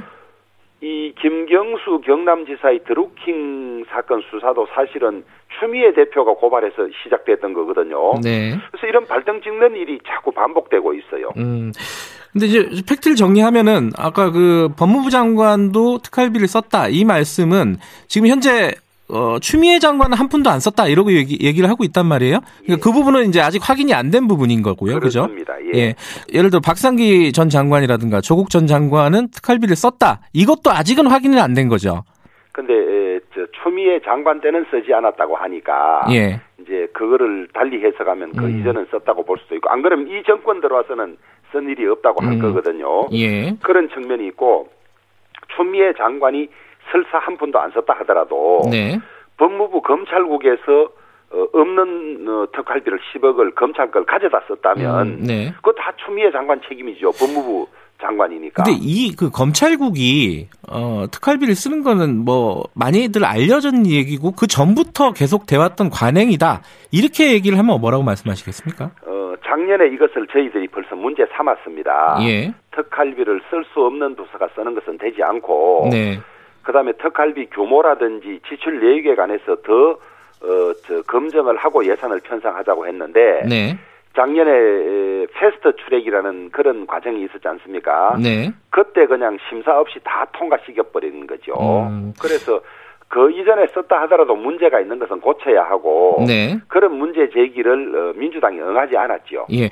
근데 지금 그 일선 지검에 내려보내는 그 특활비 배분 문제를 추미애 장관이 애초에 제기를 했었어요. 예. 어, 앞으로는 특활비 배분을 법무부가 직접 챙기겠다. 뭐 이런 얘기를 하고 있단 말이죠. 이 부분은 어떻게 보십니까?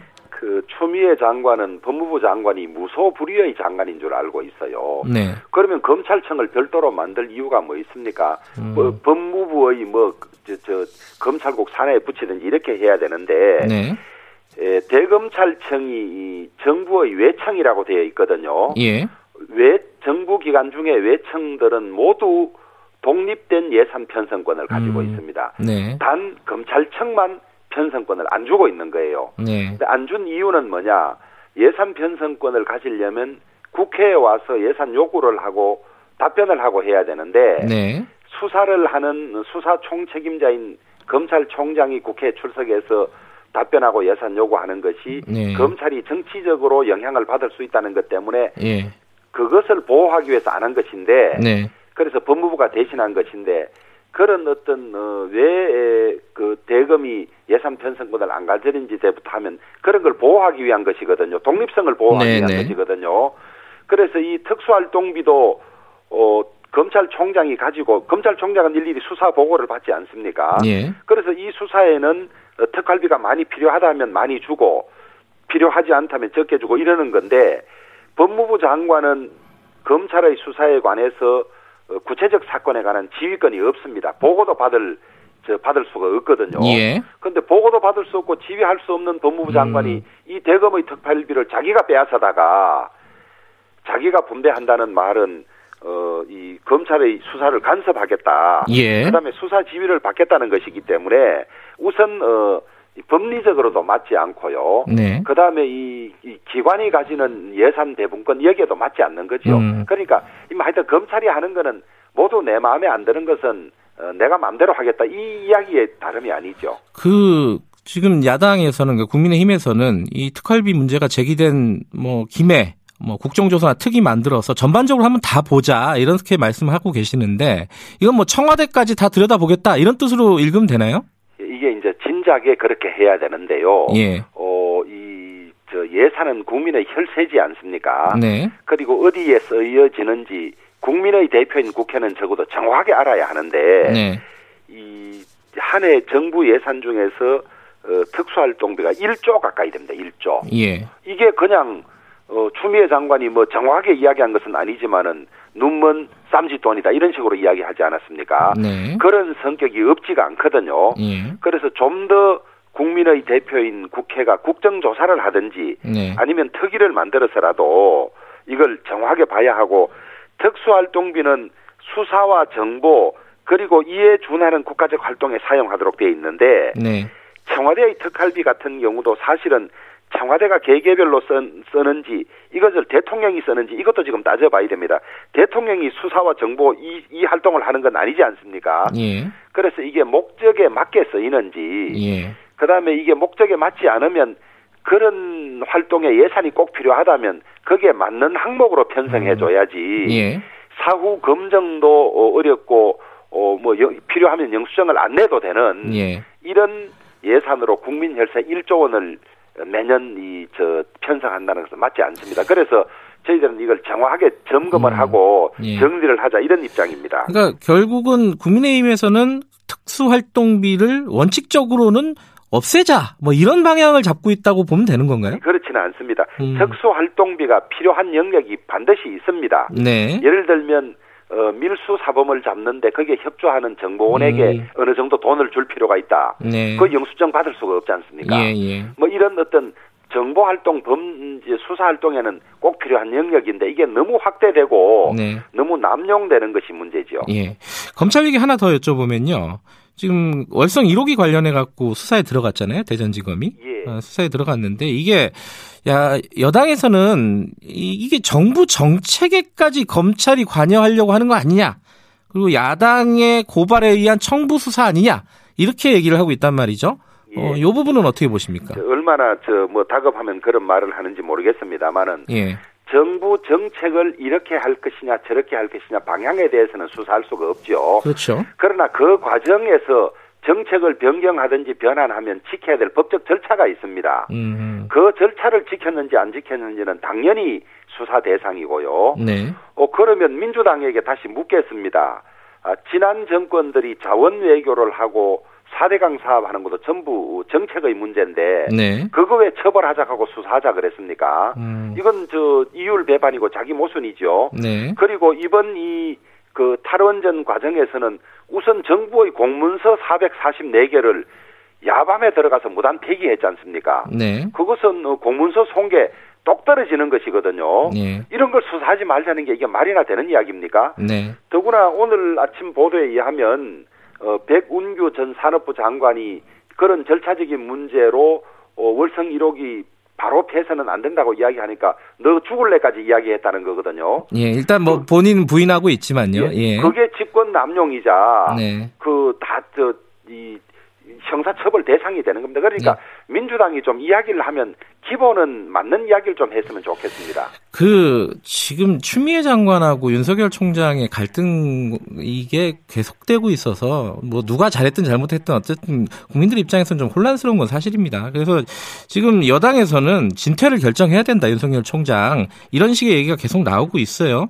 이거 어떻게 해야 된다고 보십니까? 어 지금 대통령이 임명한 검찰총장과 법무부 장관이 이렇게 장기간 꼴사납게 다투는 모습을 보이는 건 국민들은 참 짜증나지요. 네. 이 문제를 정리할 책임은 임명권자인 대통령에게 있습니다. 네. 근데 검찰총장은 임기가 보장돼 있습니다. 네. 법무부 장관은 정무직입니다. 예. 그리고 지금 어, 민주당은 그런 이야기를 하지만은 권력에 대해서 제대로 수사를 하려고 하는 윤석열 총장 팀을 법무부가 방해하고 있는 것이고 예. 또 지금 보면 어뭐 요 며칠 사이에 보면 윤석열 총장 부인의 회사에 대한 압수수색, 네. 그다음에 나경원 전 의원에 대한 압수수색, 예.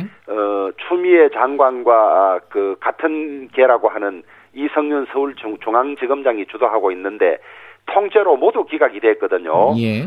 결국 추미애 장관은 어, 정권에 대한 수사는 무슨 수를 쓰든지 막으려고 하고 정권과 반대측에 있는 수사는 무리하게 하려고 이렇게 난리를 치고 있는 상황인데 네. 아니, 당연히 추미애 장관 경질해야죠. 아, 추미애 장관을 경질해야 된다. 탄핵 예. 소추 탄핵 소추까지 저 다, 당했던 사람 아닙니까? 예. 이건 말이 아니죠. 알겠습니다. 어, 시간이 없으니까 다른 얘기로 좀 넘어갈게요. 그 공수처장 관련해서요. 지금 후보가 11명이 지금 올라가 있는데 지금 야당이 추천한 후보 손기호 후보 같은 경우에는 사퇴를 해버렸어요. 예. 그리고 석동현 후보 같은 경우에는 어, 이 야당 측에 공천 신청을 했던 경력이 있었고, 이거 그 야당에서 공수처 출범을 어, 좀 지연시키려고 하는 거 아니냐. 이거 안 하려고 하는 사람들 이게 억지로 이렇게 올린 거 아니냐. 뭐, 뭐 공정성 문제도 그렇고 이런 비판 나오고 있는데 어떻게 보십니까? 에, 우선 이제 에, 저희들은 어, 국민의힘은 예. 어, 공수처장 추천위원을 추천한 이후에 예. 추천 내용에 관해서는 관여하지 않았습니다. 아, 당에서는 관여하지 않았다. 예, 그분들이 예. 알아서 왜냐하면 우리가 사람을 잘 저, 저 그분들 권한이 있기 때문에 예, 예. 그런 것이고 나중에 그렇게 추천이 됐다고 들었는데요. 저는 나중에 듣고도 크게 잘못된 것은 아니다고 보는 것이 예. 공수처는 어, 위헌 심판이 지금 제기되고 있는 건 예. 진행 중에 있습니다. 예. 그것에 아무 문제가 없다고 하는 어, 법조인은 예. 어, 사실 그 사람이 훨씬 더 문제가 많은 거죠. 음. 이게 그 패스트 트랙이라는 요건도 못 갖춘 절차를 거치면서 헌법상 어디에도 소속되지 않은 이상한 기관을 만들고 그다음에 검찰이나 경찰이 수사를 시작하면 무조건 보고를 해야 되고 공수처장이 그걸 다 사건을 다 빼앗아 갈 수 있고 하는 이런 음. 아주 잘못된 기관인 문제 인식이 없으면 안 된다는 것이고요. 음. 그다음에 두 번째로 이 추천 구조가 아, 두 사람을 추천위원회에서 추천하면 대통령이 한 사람을 정하도록 돼 있습니다. 예. 야당이 추천한 사람은 대통령이 뽑을 리가 없습니다. 음. 그러니까 이분들을 아마 동의를 받는데도 상당히 힘이 아. 들었다고 들었어요. 예. 우리 어차피 덜러리 될 건데 음. 그런 이제 그런 측면이 있는 것이고 이 송기호 그 후보는 저도 사람은 정확히 이름 정도만 알고 있습니다만은 예. 어차피 덜러리 될 건데 이렇게 언론에서 취재 들어오고 이거 나 저 안 하겠다 음. 이랬다는 것이고요. 네. 이그 다음에 이 지금 민주당은 참 이런데 능한데요. 예. 공수처를 처음 어, 십수년 전부터 만들자고 하던 목적은 어, 고위층의 부정 비리를 척결하자는 것이었습니다. 그 예. 이제는 고위층의 부정 비리 척결은 온데간데 없고 검찰을 잡아야 되겠다. 이게 지금 민주당이 음. 이야기하는 공수처를 만든 목적이고 사실 그 속내가 민주당의 속내가 거기에 다 들어가 있습니다. 음. 검찰이 자기들을 어, 정권이 끝난 후라든지 이, 혹은 정권 중에도 실세들을 이렇게 수사를 하니까 이 검찰의 목덜미를 잡아서 예. 자기들을 수사하지 못하게 하는 것이 공수처라는 속내를 지금 절절하게 드러낸 것이거든요. 음. 예. 이 고위층의 부정비리를 수사하려면 엄청나게 수사 능력도 있어야 되고 수사 경험도 있어야 됩니다. 예. 그런데 민주당이 추천한 사람 보면 어 수사 경험이 있는 사람은 한 사람도 없어요. 음. 수사 경험이 없는 사람이 어떻게 고위층의 부정비리를 수사합니까? 그러니까 민주당 자체가 이렇게 궤변으로 공수처의 성격도 왜곡해가고 예. 공수처를 어, 고위층의 권력 실세의 혹은 살아있는 권력의 부정비리를 수사하는 기관이 아니라 검찰과 법원의 약점을 잡아서 자기들을 수사 못하게 제어하는 음. 이런 괴물 기관으로 운영하겠다는 속내를 그대로 드러낸 거죠. 근데 공수처 설립의 애초 취지 중에 하나가 어, 검찰의 수사권, 어, 기소권 독점 이 부분에 대한 어떤 견제 측면도 분명히 있고 이래서 검찰 출신이 어, 공수처장을 하는 것은 검찰의 이중대가 되는 거 아니냐 이런 우려를 하는 거거든요. 그쪽에서는. 그, 그러려면 검찰을 아예 없애야지요. 검찰을 국가 권, 그 국가의 공, 공공 권력 수사기관인데 그 검찰을 이렇게 못 믿으면 검사 출신을 정부에 한 사람도 쓰지 말아야죠. 네. 이 지금 정권은 검사 출신들을 얼마나 많이 마음에 맞는 전직 검사들을 데려다 쓰고 그다음에 이, 이 수사를 맡기고 이러는데 그러면 검찰을 아예 없애야 되지 국가기관을 이런 식으로 불신하는 나라는 없어요. 없고 예. 그다음에 검찰의 가장 큰 문제는 어, 살아있는 권력 대통령과 대통령 주변을 수사 제대로 못한다는 겁니다. 예. 이번 어 지금 문제되고 있는 나임 옵티머스 사건도 어, 수사 제대로 되고 있지 않고 뭉개고 있는 거 아닙니까? 네. 이런 것이 문제이지, 이런 것이 문제이지, 또 이런 것을 고치려면 어 진짜로 어, 부정과 불이 권력에 굴하지 않는 수사 경험이 있는 사람이 돼야 되는 아, 것이거든요. 예. 그리고 어디에든 그 조직에 문제가 좀 있다 하더라도 올바른 사람 의인들은 다 있기 마련입니다. 네. 그런데 그것을 포기하고 그냥 수사 경험이 없는 사람 갖다 놓는다는 것은 그냥 권력의 애완견으로 두겠다는 게 다름 아니죠. 근데 검찰도 살아있는 권력 아닌가요? 검찰도 야, 살아있는 권력이기는 한데 예. 검찰에 대한 임명권과 수사권을 가지고 있는 음. 대통령 권력에 비해서는 아무것도 아니죠. 알겠습니다. 그 정치권 얘기도 하나 여쭤봐야 될 것 같아요. 이 안철수 국민의당 대표가 신당 창당론 이런 것들을 제기했잖아요. 예. 여기에 대해서 당내에서 좀 의견들이 엇갈리는 것 같아요. 어제 저희들이 조경태 의원 인터뷰도 했었는데 거기에 대해서 약간 긍정적으로 바라봐야 되는 측면도 있다는 취지로 말씀하셨어요. 자, 주원내 대표께서는 어떻게 생각하십니까 이 부분?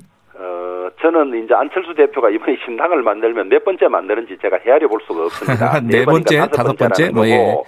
그런데 현실 정치는 어, 어떤 당의 풍토나 이 정권의 정치권의 풍토를 바꿀 필요성은 있지만은 네. 당을 새로 만드는 것은 정치 지형을 완전히 변화시키는 것이고 네. 구성원들의 동의를 다 받아야 되기 때문에 네. 그것은 선거를 앞두고 자칫 그런 것을 잘못하면 네. 어 진영 자체를 흩어릴 수도 있, 는 이런 상황이고 음. 네. 또 그런 취지라면 어 지금 현재 야권 지형에서 어 우리 국민의힘이 103석이고 국민의당이 3석밖에 되지 않는데 네. 사전 조율을 거쳐서 가능성을 검토해보고 이야기해야 되는 거죠. 네. 가능성이 거의 없는 이야기를 하는 것은 자꾸 그, 그 정치인의 말의 신뢰를 떨어뜨리는 걸로 음. 작용할 수가 있다고 봅니다. 네. 저는 어, 동력이 거의 없다고 보죠. 예. 그리고 그렇게 개혁하려면 어, 국민의 힘을 중심으로 음. 다시 재편하면 되는 것이지. 예.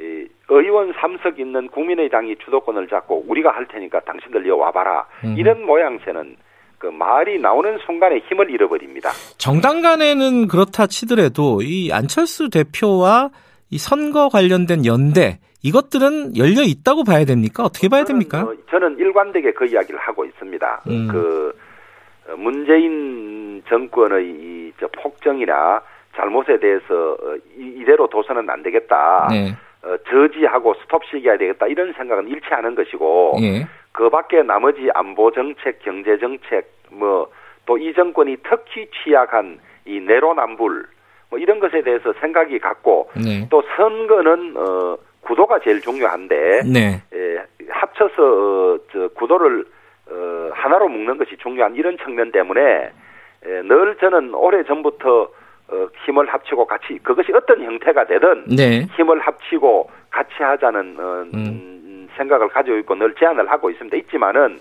그것이 지금 안 대표께서 이야기하신 저는 구체적인 내용을 계획을 못 들었습니다만 신당을 만들어서 새로운 플랫폼을 만들자. 예. 그것은 내년 4월 7일 선거를 준비하기에는 시간적으로도 너무 늦고 네. 또 동의를 받기도 쉽지 않은 그런 제안이라고 봅니다. 알겠습니다. 오늘 어, 여러 가지 말씀 감사합니다.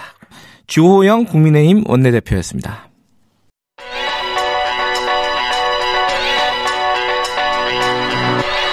최강 시사 윤태곤의 눈. 네, 윤, 윤태곤 의제와 전략그룹 정치분석실장 나와 계십니다. 안녕하세요. 네, 안녕하세요. 오늘은 민주당 얘기를 갖고 예, 오셨네요. 예, 그 중에서 좀 4월 재보선 이야기 해볼까 싶어요. 예. 뭐 얼마 전 전당원 투표를 통해서 재보선 공천을 결정했지 않습니까? 논란이 좀 있었죠. 예. 예. 근데 그 감수한 거죠. 예. 민주당 입장에서는 이 서울 부산 선거 같이 하는 건 판이 너무 크다. 뭐 유권자만 해도 1,300만 이렇게 되는 거 아니겠습니까? 네. 그럼 뭐 국민의힘 입장에서도 마찬가지죠. 이 음. 선거는 양당 모두가 물러설 수 없는 선거다. 그 국민의힘은 이제 민주당이 아니면 된다. 뭐 이제 약간 그런 쪽이지 않습니까? 뭐 밖에서 네. 데리고 올 수 있고. 근데 민주당 우리가 이겨야 된다는 거잖아요. 음. 그래서 부담을 지고라도 어, 선거 간다. 이렇게 결정한 거죠. 네, 애초에 이제 이번 선거가 시작이 된 거는 어, 민주당의 책임이 큰 거고요. 그렇죠. 당연히. 예. 뭐 책임 큰 게 아니라 다죠 다. 아, 큰 게 아니라 다다. 그렇죠. 네. 그렇죠. 그러니까 기본적으로 그게 핸디캡이고 네. 거기다가 이제 공천을 우리가 뭐 이럴 때는 안 한다라고 했다 뒤집은 거 이것도 핸디캡이 되는 거잖아요. 두 가지네요. 뭐 누가 하라고 한 게 아니라 자기들이 한 거니까. 네. 그럼에도 불구하고 선거 해볼 만하다. 음. 이런 판단을 내리니까 공천을 결정한 거죠. 뭐 대통령 지지율이라든지 여야 이제 뭐 격차라든지 인물군으로 볼때 우리 해볼 만하다. 이제 뭐 민주당의 판단. 이름 네. 거론되는 사람이 많습니다. 공식적으로 선언한 사람은 없고 뭐 언론에서 좀 박주민 의원이 뭐 관심이 없다고 말할 수는 없다. 뭐이 정도 관심이 없다고는 예. 말할 수는 정치적 없다. 발언이 그 정도면 관심 많다라는 예. 뜻이죠. 우상호 의원도 뭐 약간 그런 뉘앙스로 예. 이야기를 한 것 같고 그리고 이야기를 안 하고 있는 사람 중에서는 박영선 장관, 중기벤처부 음. 장관 뭐 나오지 않겠냐. 지난번에도 그 경선 나갔었고. 추미애 장관 안, 안 나오나요? 모르겠어요. 그분은 아예 뭐 대선 쪽이다 그런 음. 이야기를 하는 사람들도 있고 음.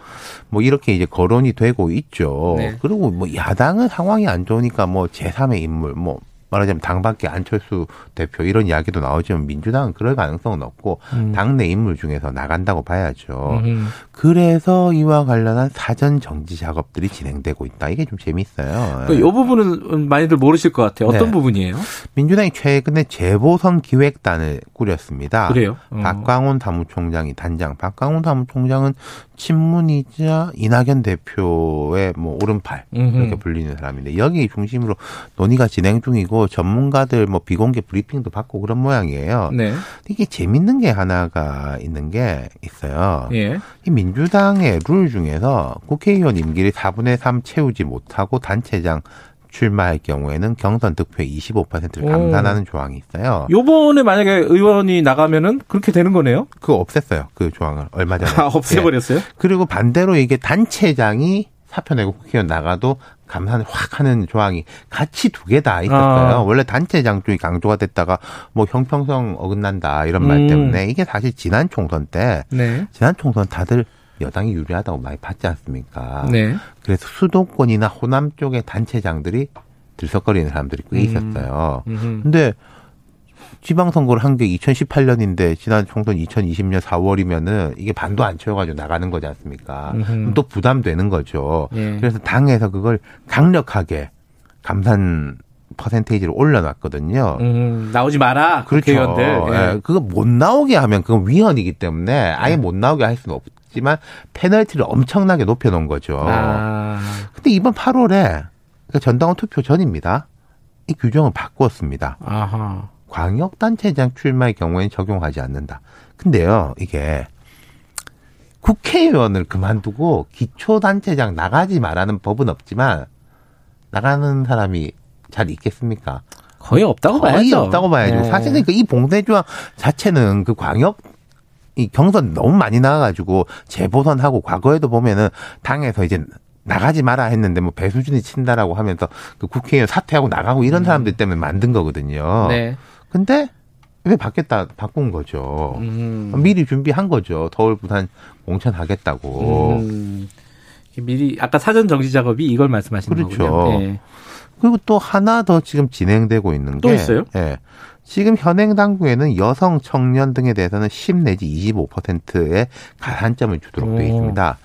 이걸 들여다본다는 건데 이게 무슨 말이냐면은 이 여성 신인은 25% 가산점을 줘요. 이건 별로 이제 논란이 없습니다. 네. 근데 이게 항상 좀 논란이 있었던 게 전현직 국회의원, 음. 지방자치단체장을 지낸 여성 후보 같은 경우에는 그 사실 거의 동등한데 25%면은 말이 안 된다. 음. 경선 하나마다. 그래서 원래 10% 가산점으로 나눠 놓고 있어요. 음. 그러면은 이제 2018년에 서울시장 후보 경선이 있었는데 당시에 박시, 박원순 시장이 압승을 했는데 박영선 후보가 여성 가점 10% 반영해서 19.59, 우상호 후보 뭐 14.14 이렇게 나왔는데 음. 이걸 뭐 그대로 두냐 마냐. 음, 요걸 요번에 선보일 가능성이 있다는 말씀이신가요?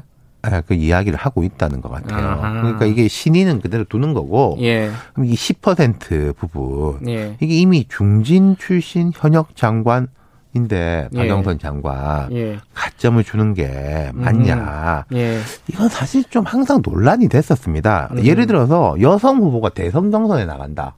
아. 대선 경선에도 10% 가산점을 주는 게 맞냐? 어. 그건 좀 그래서 그렇게 얘기하니까 않냐? 예. 아. 어쨌든 지금 뭐 사전 정리 작업이 당내에서는 민주당에서는 좀 필요한 부분이다 이렇게 그렇죠. 인식을 하고 있는 근데 거네요. 이두 번 하여튼 이 문제는 약간 제가 볼 때 앞으로 논란거리가 될 거예요. 왜냐하면은 이게 너무나 이게 논리적으로 보면 제가 쭉 설명을 드렸는데 현실에 대입해서 보면은 박주민, 우상호 유리해지고 박영도 불리해지고 네. 너무 그게 극명하게 실리가 딱 갈리는 거지 않습니까? 그렇군요. 그래서 보통 이런 거는 선각이 한참 전에 해놔요. 네. 누구한테 유불리 시비 안 붙으려고. 근데 민주당 입장에서는 지금이라도 할 수밖에 없죠. 알겠습니다. 윤태원의 눈이었습니다. 고맙습니다. 감사합니다. 2부 여기까지 하고요. 잠시 후 3부에서 뵙겠습니다. 일부 지역국에서는 해당 지역 방송 보내드립니다.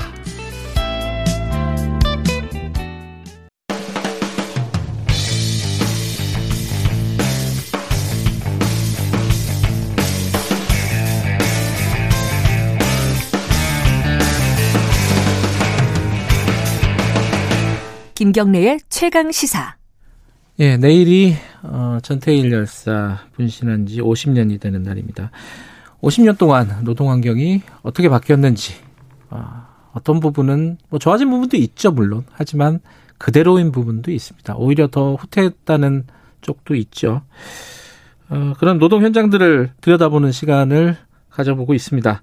오늘은 배달 대행 노동자, 뭐 라이더라고도 보통 얘기를 하고요. 플랫폼 노동자의 일종이죠. 그, 그 얘기를 좀 들어보도록 하겠습니다. 직접 배달 노동을 하고 계신 분입니다. 이병환 라이더 자리해 보셨습니다. 안녕하세요. 네, 안녕하세요. 라이더라고 부르면 되는 건가요? 네, 그렇죠. 라이더죠. 라이더. 네. 어, 뭐, 서, 그 서로 간에는 어떻게 부르세요? 그냥 뭐 친한 사람은 이름 부르기도 하고. 네. 어, 라이더라고 라이더님 부르기도 아, 그래요? 하고. 아, 그렇구나.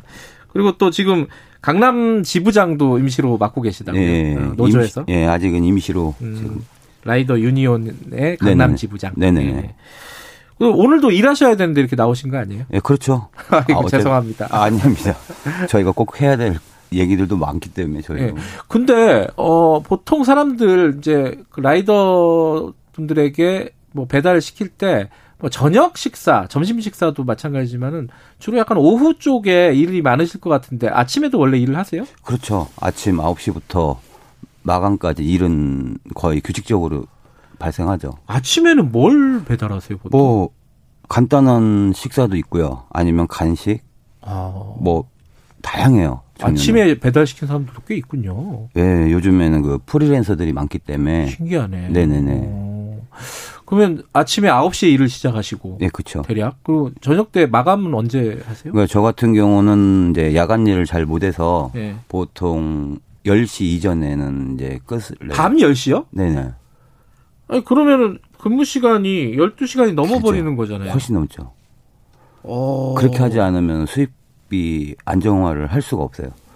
아침 9시에 일어서 일, 일을 시작해서 마감을 한 10시경에나 한다. 네. 빠르면 9시고 거의 10시. 12시간, 13시간을 일한다는 네, 그렇죠. 건데 이걸 여쭤봐도 될까요? 이거는 뭐 사람들이 많이 궁금해하는 부분이기도 해서 그냥 네네. 뭐 솔직하게 여쭤보겠습니다. 네. 그렇게 12시간, 13시간 일하시면은 돈 많이 버는 거 아니냐, 막 억대 연봉 아니냐. 그런 기사들도 꽤 나왔 네, 그렇죠. 나왔었죠. 어, 때요 사실 그 기사가 네. 그때 그 시절에 그때 네. 잠깐의 며칠 그 회사 플랫폼 회사에서 예. 굉장한 단가를 줬어요. 뭐 이벤트 같은 건가요? 이벤트처럼 프로모션이라고 어, 프로모션? 해서 예, 어. 금액이 엄청난 금액을 줘가지고 예. 사실 그 며칠 그 평균이 아닌 며칠 걸로 기사 기자분들이랑 밖에 어떤 일부 사람들이 예. 평균을 내버린 거예요. 어. 뭐 억대다. 아, 몇, 네. 어, 실제로 억대가 네. 입금됐다는 게 아니라 네네네네. 며칠을 꼽해가지고. 네, 그렇죠. 아. 사실 근데 뭐 억대라고 하면 가능성도 없지 않아 있어요. 아. 사실 왜냐면 이제 뭐 보통 주 25일 하루 14시간 이상 음 1년 동안 아. 하루에 32만 원씩 꾸준히 찍으면 역대 억대 연봉이 나와요. 음. 근데 그, 그 얘기를 저번에 어, 라이더 유니언 쪽에서 저희가 네. 인터뷰를 했었는데 네. 이 얘기를 제가 여쭤보니까 그렇게 벌려면 죽는다, 사람이. 거의 죽죠. 14시간을 바이크를 1년 내내 탄다는 게 말처럼 쉬운 게 아니잖아요. 어. 사실 8시간 근무만 해도 이 오토바이 일은 사실 엄청난 피로감이 쌓이거든요, 몸에. 네. 그런데 그걸 14시간 이상씩 1년 내내 유지를 한다는 거는 말이 안 되는 거죠.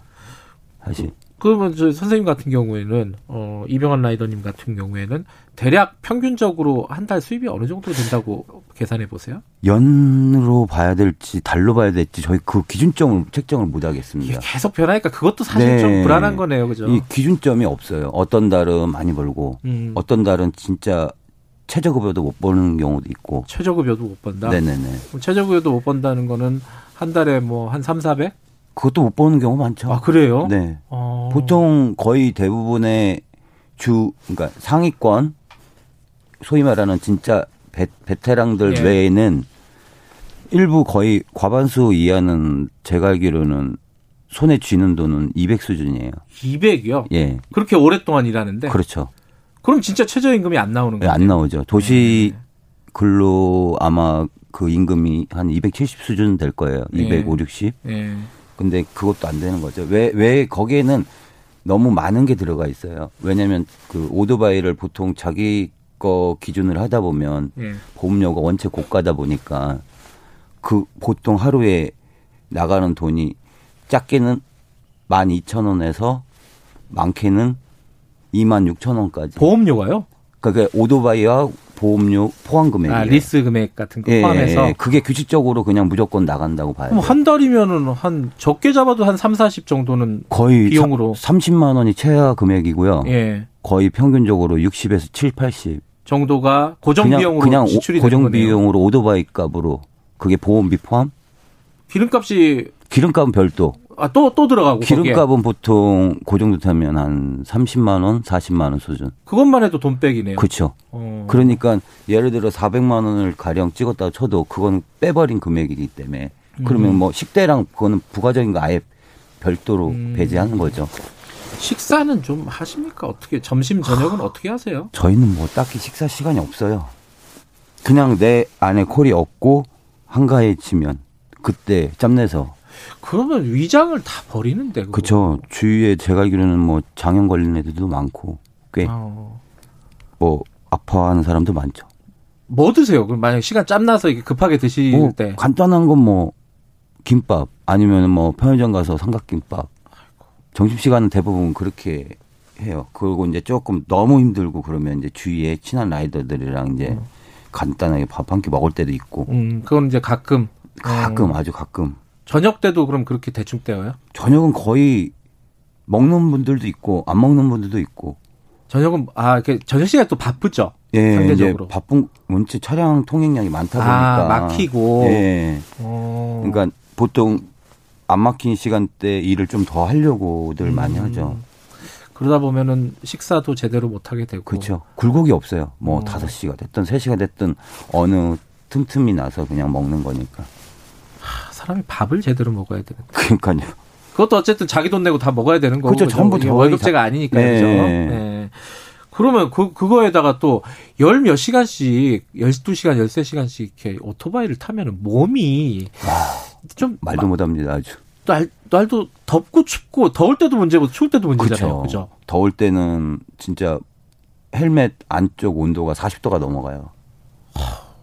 그걸 벗지도 못하고 이제 하는 수밖에 없는 거죠. 뭐 각종 매연은 말도 못할 것이고 그 헬멧 무게가 보통 한 1.7kg에서 1.2kg 가까이 나오거든요. 네. 그걸 바람을 맞으면서 목으로 지탱하다 보니까 목 뒤 척추까지 아. 무리가 오는 거예요. 아, 이쪽에 그 척추에 무리가 오는군요. 그게. 목부터 해가지고 이걸 2kg 무게를 들고 바람을 지탱을 하고 다니니까 계속. 아하, 그럼 2kg보다 훨씬 많은 무게가 그쵸. 목에 계속 예, 지속적으로 10시간 이상 지속적으로 다니는 거죠. 그 몸이 힘들면요.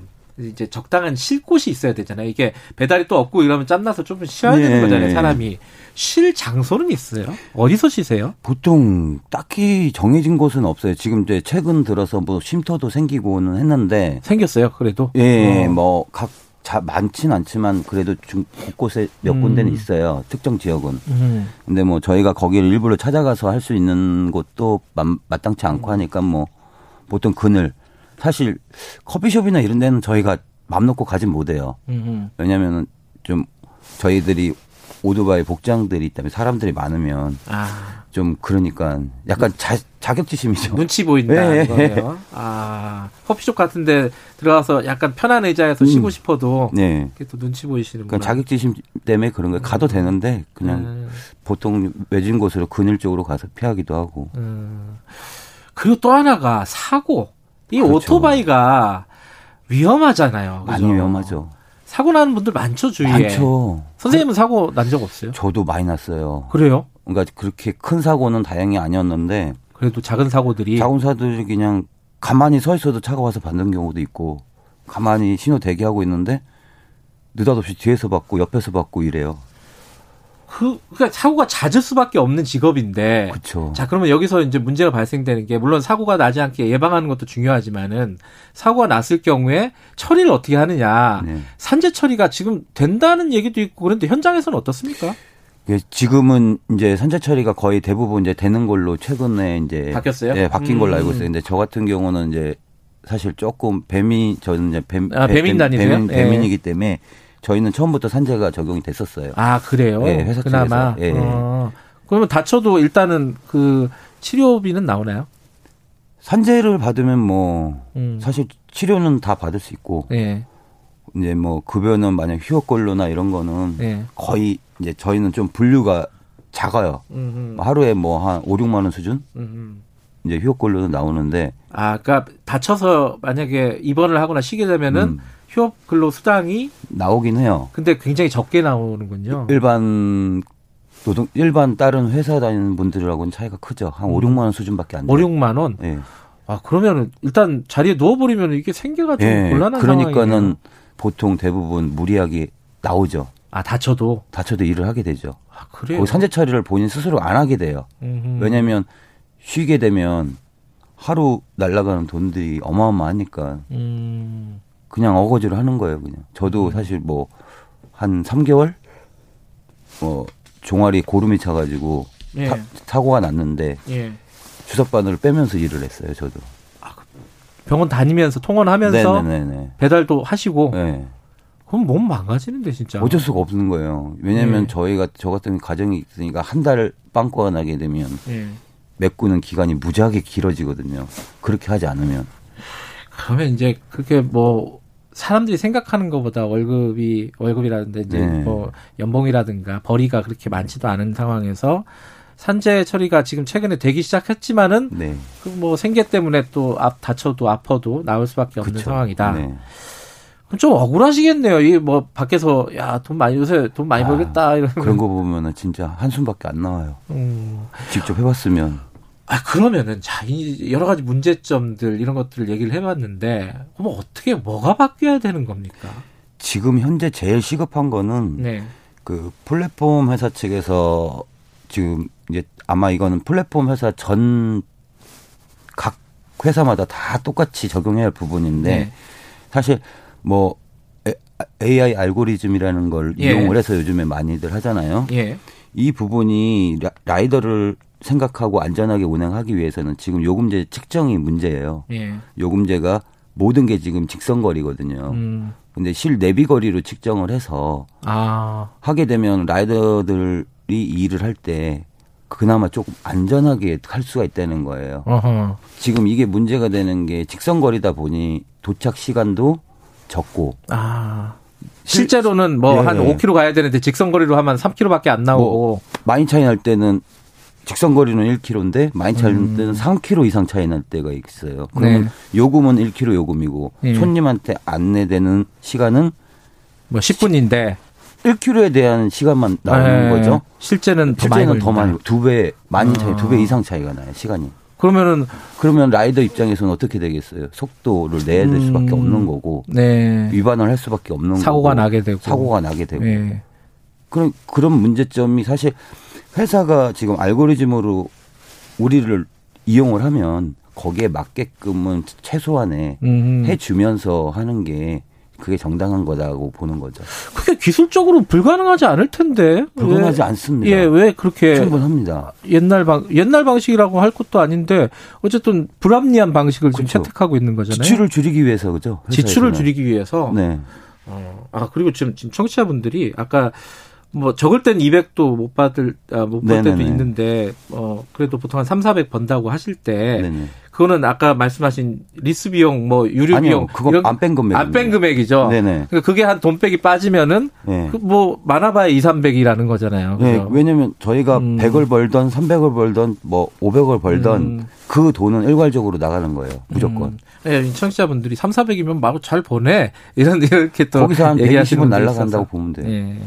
자, 그러면 이제 그런 어떤 회사 측이 요구하는 조건들이 있으시잖아요. 그러니까 뭐 그런 알고리즘 같은 것들을 네. 좀 개선해 달라. 근데 개선 안 된 이유가 기술적인 이유라기보다는 회사 측이 이윤을 음. 많이 남기기 위해서 그런 그렇죠. 것 같다. 네네. 지금 그런 거잖아요. 네네. 근데 그런 요구를 하려면은 노조 같은 것들이 좀 만들어져야 되잖아요. 네네. 라이더 유니온 같은 경우에는 어, 잘 뭐 회사 측하고 협상이나 이런 것들에서 힘을 좀 발휘할 수 있습니까? 어떻습니까? 지금 현재 저희가 교섭이 아쉽게도 두, 두 가지, 두 군데가 있어요, 지금. 예. 저희는 이제 라이더 유니온이라는 소속이지만 예. 보통 서, 민주노총 서비스 연맹 소속의 예. 배민 라이더스 지부가 별도로 아, 있어요. 또 따로 있군요. 예. 예. 이제 거기가 원래 이번에 예. 그 배민 그 음. 대표 노조가 돼가지고 교섭을 예. 했는데 좀 성과가 좀 안 좋아요. 아 그래요? 이제 저희는 이제 밖에서 활동을 많이 한 음. 이제 했죠. 네. 좀 변해야 되는데 네. 아직은 그 회사 측에서 거기에 대해 인정을 많이 안 하고 있는 상황이에요, 음, 사실. 음. 모든 내용들이. 그래도 지금 라이더 유니온이 뭐 전국 노조 인가를 받으셨다고요? 네, 어제. 어제 받으셨다고요? 네, 거의 아마 대한민국 최초일 겁니다. 단일 어. 노조로 라이더로 해서 어. 만든 건. 그 인가를 받으면 이제 더 좋아지는 건가요? 어떻게? 많이 좋아지죠. 어떤 부분이 좋아지는 겁니까? 왜냐하면 그 전에는 서울시의 한정대에서만 활동을 했지만 아. 이제는 전국적으로 모든 아. 라이더들의 힘이 될 수 있는 거죠. 음. 그건 좀 그래도 그나마 그렇죠. 좀 뜻깊죠. 좋은 소식이네요. 네네네. 그렇죠? 음.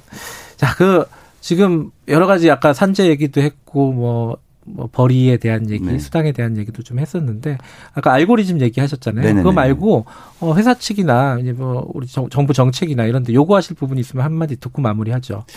사실 뭐 요구는 예. 지금 플랫폼이 너무 특수노동 고용직이잖아요. 예. 이런 거에 대한 좀 법 노동자들이 좀 편하게 할 수 있는 그러니까 예. 회사 측이 그걸 악용할 수 없게끔 네. 법적 제도를 예. 만들어서 정말로 라이더들이 안전하게 음. 정말 사고 위험에서 벗어날 수 있게 예. 그리고 정말 규칙적으로 일을 할 수 있는 음. 그런 사회적인 제도가 근데 저는 아까 얘기 들어보니까 당장 노동 시간부터 좀 줄여야겠다. 그렇죠. 그러려면 약간 요금이 오를 수밖에 없는 것 같기도 하고. 그치, 요금이, 요금은 사실 인상이 아까 제가 말한 것만 네. 해결이 되면 요금 인상이 굳이 지금 현 시점에서 딱히 필요가 없어요. 아, 그러니까 합리적으로 그 예. 아, 알고리즘만 조정만 예. 해도 그게 요금 어. 체계를 직선거리 체계를 예. 실거리 체계로 바꿔버리면 지금 말씀하신 선생님 말씀하신 부분이 네. 합리적인데 그 부분은 네. 진짜 노, 조에서 협상을 하든지 네네. 아니면 정부에서 조금 규제를 하든지 네. 이런 부분들은 좀 필요하거든요. 당장 그죠? 그렇죠. 그게 네. 효과가 커요. 음, 음. 안전한 교통법규도 잘 지키게 되고 사고율도 네. 줄일 수가 있거든요.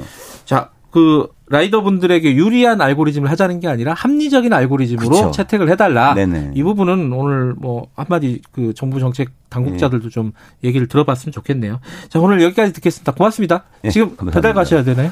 예, 저 이제 9시부터 이제 가서 넘어가서. 고생하시, 고생하시고요. 어, 네. 어, 아침에 이렇게 나와주셔서 힘드신데 고맙습니다. 네, 감사합니다. 예, 배달 대행 노동자 이병환, 이병환 라이더였습니다. 지금 시각은 8시 48분입니다.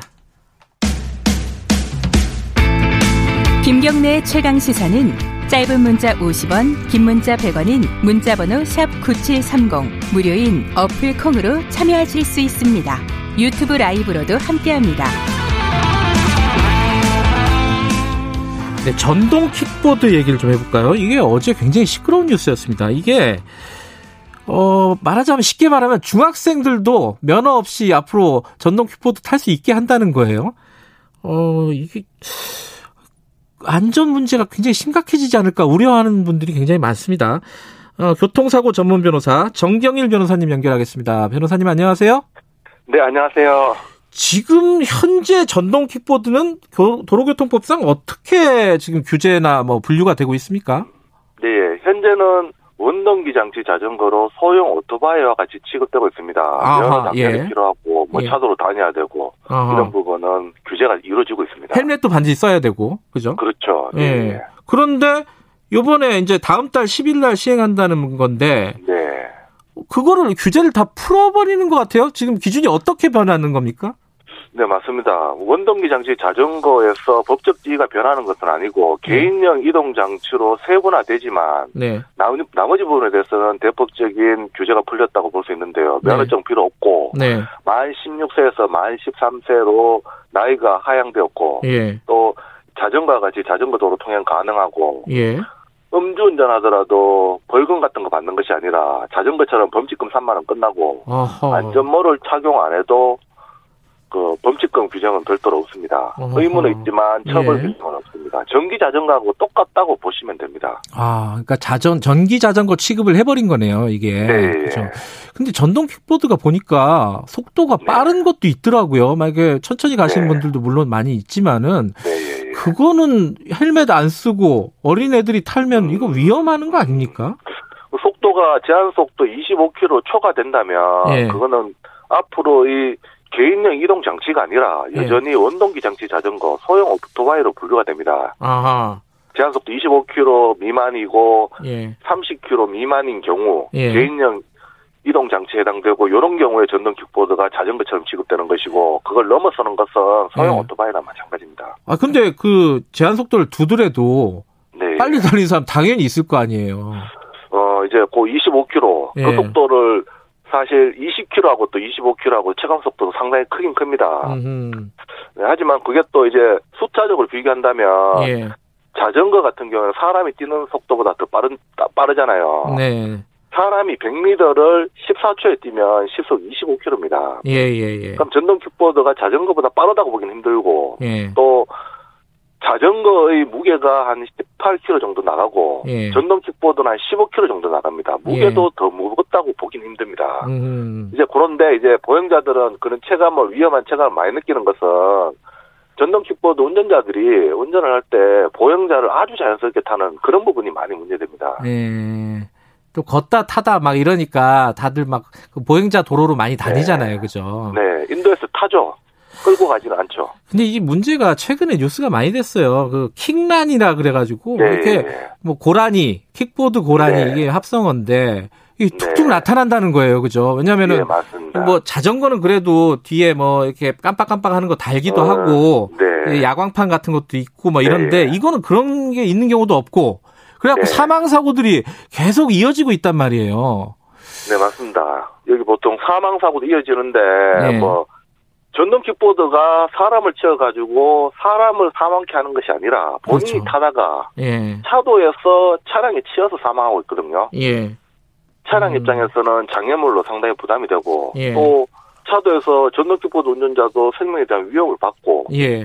이런 부분 때문에 또 차도에서 이제 자전거 도로로 타도록 바꾼 부분, 이 부분은 음. 뭐 수긍할 만한데 아직도 타는 문화가 예. 자전거만큼 형성되어 있지 않습니다. 즉 음. 안전모는 아예 90% 이상 안 쓰고 다닙니다, 그냥. 쓰는 사람 진짜 못 봤습니다, 저도. 네. 네.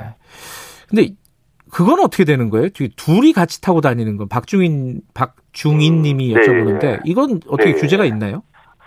지금은 그게 둘이 타든 뭐 어떤 자세로 타든 거기에 대한 규제가 없습니다. 아, 그래요? 하지만, 예. 하지만 저, 요번 12월 10일부터는 예. 도로교통법 제50조 10항에 예. 그 행정 안전 불량을 정하는 성차 정원을 초과해서 동성자를 태우고 운전해서는 안 된다는 규정을 두고 있는데 예. 문제는 이와 같이 의무 규정을 두고 있지만 안전모 착용했을 때 벌칙 규정 없듯이 제재 규정은 또 마련되어 있지 않습니다. 아, 그러면 사실상 구속력이 네. 없는 거네요. 네, 뭐 현실적으로는 뭐 음. 허용한 것까지는 아니지만 제재가 없으니까 문제가 네. 될 수도 있죠. 아니 이게 위험하고 더군다나 이게 이게 그 트럭이나 이런 데서는 잘 안 보인다면서요. 이게 킥보드 타는 맞습니다. 사람들이 그죠. 트럭 예. 같은 경우는 앞에 뭐가 있는지 보이지가 않으니까 네. 문제가 많이 되죠. 근데 이게 위험한 상황을 더 위험하게 만드는 건데 왜이 네. 법을 바꾸는 바꿨다고 보세요? 먼저 결국은 지금까지는 전동 킥보드에 대해서 아무런 규정이 없다가 네. 이제는 전동 킥보드가 보급화가 되니까 규정을 한 차원에서 예. 그러면 예. 오토바이로 볼 것이냐, 자전거로 볼 것이냐 이 음. 문제입니다. 아하. 여기에서 아까 전에 제가 이야기 드린 것처럼 무게나 속도가 자전거보다 무겁거나 빠르지도 않고 음흠. 또 사고 위험도도 오히려 자전거와 비슷하다라고 봐서 음흠. 자전거 취급하자. 음흠. 그리고 전기 자전거 그러니까 전기 자전거 취급하자라고 봐서 자전거와 동등하게 아. 뭐 면허도 필요 없고 나이 제한은 전기 자전거처럼 주고 예. 그런 식으로 이루어졌습니다. 그, 그러면요 이거 보험이나 이런 것도 당연히 의무 조항이 아니겠네요? 맞습니다. 이제 보험도 어. 상당히 지금 많은 부분에 대해서 부족한데요. 차라리 자동차 같은 경우에는 종합보험이 되기 때문에 예. 운전자가 보험 처리해버리면 끝입니다. 피해자도 보험으로 보상받으면 되고요. 예. 하지만 또 자전거 같은 경우에도 일상생활 책임보험으로 보험 처리가 되고 보상받을 수 있지만 전동 킥보드는 개인용 전동 킥보드는 보험 자체가 아직 만들어져 있지도 않고 공유형 어. 같은 경우에는 그나마 있는데 음. 선택적으로 가능하고 또 한도가 제한돼 있습니다. 따라서 음. 보험에서는 많이 미흡한데 네. 이 부분에 대해서는 피해자가 가입한 자동차 보험 중에 무보차 상해 보험으로 전동 킥보드에 대해서 다친 경우 보상받을 수 있습니다. 음. 그리고 또 이제 보험은 없지만 예. 또 최근에 5월달에 남부지방법원에서 네. 전동 킥보드도 자동차 손해보상보장법상의 의무보험 의무보험 가입 대상 자동차에 해당된다라고 판시한 바 있습니다. 그래요? 예, 예. 이 판례에 따른다면 전동 킥보드 운전자가 보험에 가입돼 있지 않다 하더라도 정부 보장 사업에 따른 보상을 피해자는 받을 수가 있습니다. 아하. 이 부분에 대해서는 이제 또 진지하게 논의가 이루어질 것으로 보입니다. 음, 그건 약간 좀 이율 배반적이네요. 지금 지금은 이제 자전거로 규정을 한다고 했는데 그 판, 네. 판례는 좀 다르네요, 또. 음. 지금까지는 전동 킥보드로 본 것이고 음. 그 판례가 이제는 자전거 취급한다 하더라도 그 법적 지위는 12월 10일이 지나더라도 원동기 장치 자전거에는 해당됩니다. 따라서 네. 그 판례가 나왔고 지금 나왔다 하더라도 앞으로도 마찬가지로 적용될 수 있기 때문에 예. 자동차 손해배상 보장법상의 정부 보장 사업 받을 가능성도 많아 보입니다. 알겠습니다. 이게 좀 뭐 법이 바뀌어서 시행이 된다는 건데 지금 좀 네. 문제가 되는 부분이 있는 것 같아요. 이거 다시 한번 아까 변호사님 말씀대로 진지하게 논의를 해야 될 해야 될 것 같습니다. 음, 오늘 네. 여기까지 얘기 듣겠습니다. 고맙습니다. 네, 감사합니다. 교통사고 전문 변호사 정경일 변호사였고요. 그 이계환 님이 규제를 완화하셨던 의원님 분들 전동 킥보드 직접 타보셨는지 안 타봤을걸요. 이거 좀 논의 좀 해봐야 될 것 같아요. 이건 안전에 대한 문제이기 때문에요. 자, 수요일 여기까지 하고요. 내일 아침 7시 20분 다시 돌아옵니다.